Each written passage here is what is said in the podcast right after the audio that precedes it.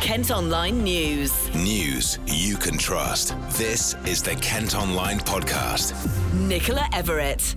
Thanks for downloading today's podcast. It's Monday, November the 30th, and with just a day to go until lockdown ends, the row over tiers is continuing. There's still a real debate over whether all of Kent should be in Tier 3 with the toughest restrictions, or just parts of the county which have the highest infection rates.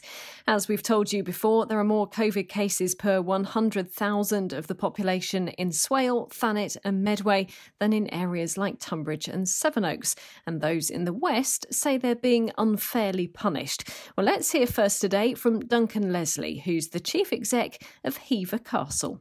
People here in West Kent, on the whole, have been following the rules uh, through the whole year, and they've made a lot of sacrifices to do that. And it appears that people in other parts of the country uh, are scary that there seems to be a, a, not insignificant number of people believe the whole coronavirus thing is a is a is a, um, a made up thing, not real.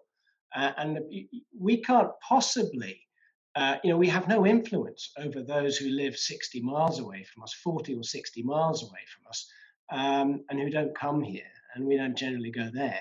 Um, d- during this coronavirus year, so it's it seems a little unfair that we are essentially going to be punished because that's essentially what it is for the deeds of other people.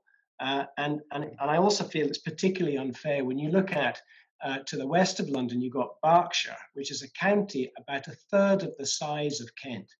Uh, and that is all in tier two, other than uh, the town in Berkshire called Slough, which is in tier three like us. So if they can uh, separate a tiny area like Slough, which is surrounded by the M4, the M40, and the uh, M25, so it's in a very busy part of, uh, that, that, that, of the country. If that can be hived off into tier three, um, uh, surrounded by tier two, you think they might be able to do something similar in Kent, where the the hotspots are very much on the coast, so they can only spread one way. So if you like, it's easier to police uh, than it would be for a landlocked place. Um, and of course, to the west of the county, we, we've got very low cases, and in fact, the area we're in here, which includes Hever, Penshurst, Lyme, which is quite a large area. It's, it's actually probably several times the size of Slough um, we've had less, we've had between zero and two cases in the last week. Uh, we don't even get a color on the government's own sort of virus map. Um, uh, we're uncolored because there's so few cases. So, have, so it actually means we've got less cases than our neighbours in Surrey and Sussex who are in tier two. The tiers are due to come into effect on Wednesday and there'll be a vote on them in Parliament tomorrow.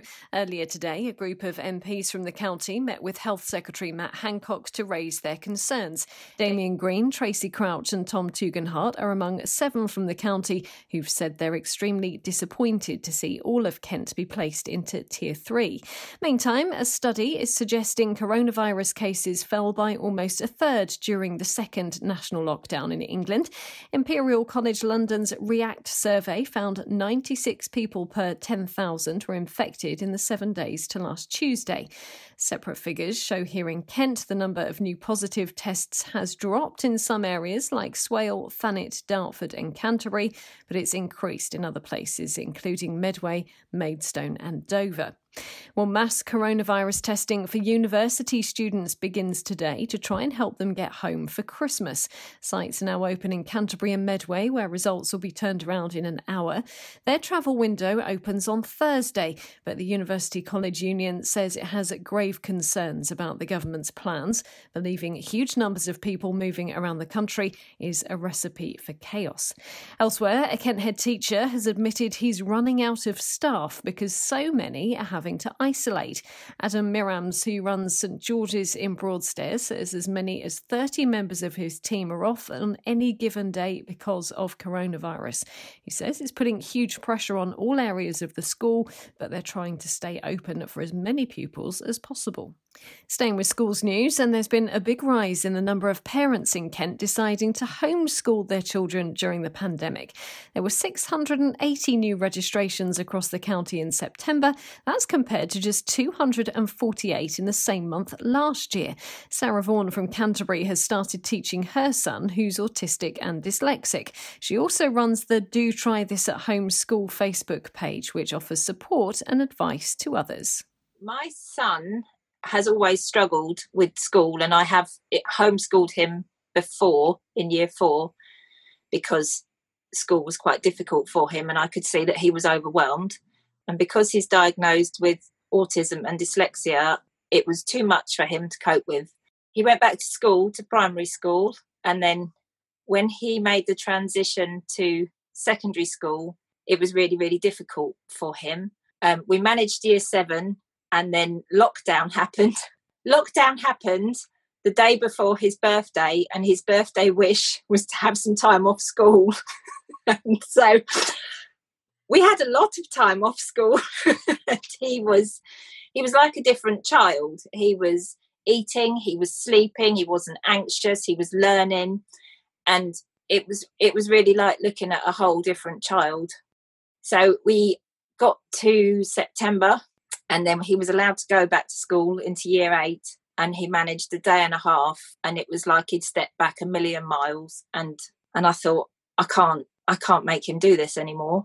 And so I had to um, I had to have him signed off of school by the GP with anxiety, and he's he's fine at home and he's doing really really well. I think for a lot of parents, one of the reasons they're bringing their kids home is because of the scares around COVID. Is there a little bit of relief that there's a little less exposure there? I am really relieved that he's not in because at the moment his school is completely shut down because they had too many cases of COVID and it's just as a as a parent that fear on top of the fear of trying to keep your child safe and mentally well and physically well it it was too much i think some people pulled their children out of school because they were really scared of covid because we've been living in this time where we've been told you've got to be scared you've got to be scared and then oh it's okay now put your children back into school it's fine but it's you can't you can't just switch from one to the other after this is all over, there'll be more people that realise the benefits of homeschooling and will continue? Or do you think like most people will send their kids back? I don't know. I've got friends who have removed their children and are really enjoying home educating, and I've got I'm seeing other people in groups saying, "Oh, I don't know why I did this. This is really difficult." And as soon as they feel it's safe, they will send their children back. But I do think it's opened people's eyes to other options. Kent Online News. What appears to be another sinkhole has appeared in Maidstone. It's opened up in a housing development on Hermitage Lane in Barming, the third to appear in the area in as many months. Work is now underway to try and fix the problem. The Kent Online podcast has been told loan sharks have been targeting people in Kent through social media during the pandemic. One in five victims met their lender on sites like Facebook, Instagram, and Snapchat in the first half of this year. Now a campaign's underway by Kent Savers Union to raise awareness of the dangers of borrowing money from illegal lenders.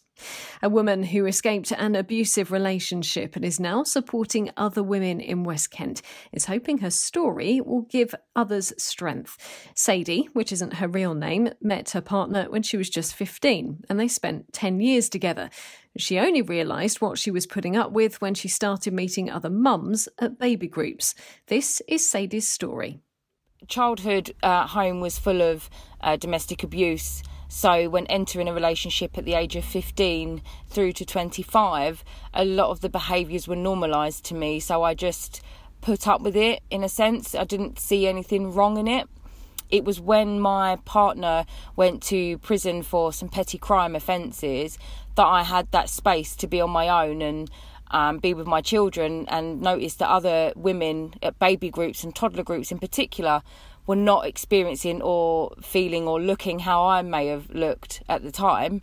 So that's when things started to dawn on me that they things were very very wrong and that this wasn't healthy or normal and that obviously the children you know shouldn't be involved in it so while he was away i didn't want to go back to that so i made the plan to move away while he was out of the way and it was safe to do so. So me and my children kind of packed up home and left. I had freedom, I had choice, and I had control. I could parent, I had the freedom to parent how I felt to parent and to be a good parent. Before, I don't feel I was a good parent, you know, having that going on around you, you're not yourself. You are, you know, you struggle with mental health with many different aspects from anxiety to depression. So you're not your full self. So being out of that made me a much, much better parent. It made me a happier and confident parent. I also became a better person in myself because obviously, you know, a better friend to people. I was happier to, with people. I socialized a lot more. Um, I could eat what I wanted to eat. I could wear what I wanted to wear. I could plan a life without having to think of consequences or with, you know, obstacles. Oh, well, I can't do that because he's not going to like that. Or I can't think of this career because he's not going to like that and not let me do it or cause me problems. So it, it was just the, the freedom, the empowering feeling of freedom and choice and control was very important. You have to be brave. It's really hard. You've got to dig deep. It is very difficult because there's so many emotional factors involved and it is a bit of tug of war in your head. Um, but just be brave once you've made that jump and once you get out of it and you start to day by day see that each day that goes past without being abused, you're feeling much better, you're growing in strength. It's the most empowering, powerful feeling you'll ever experience. So just dig deep, be brave, and just take the jump. She's been speaking as part of an event called 16 Days of Action Against Domestic Abuse.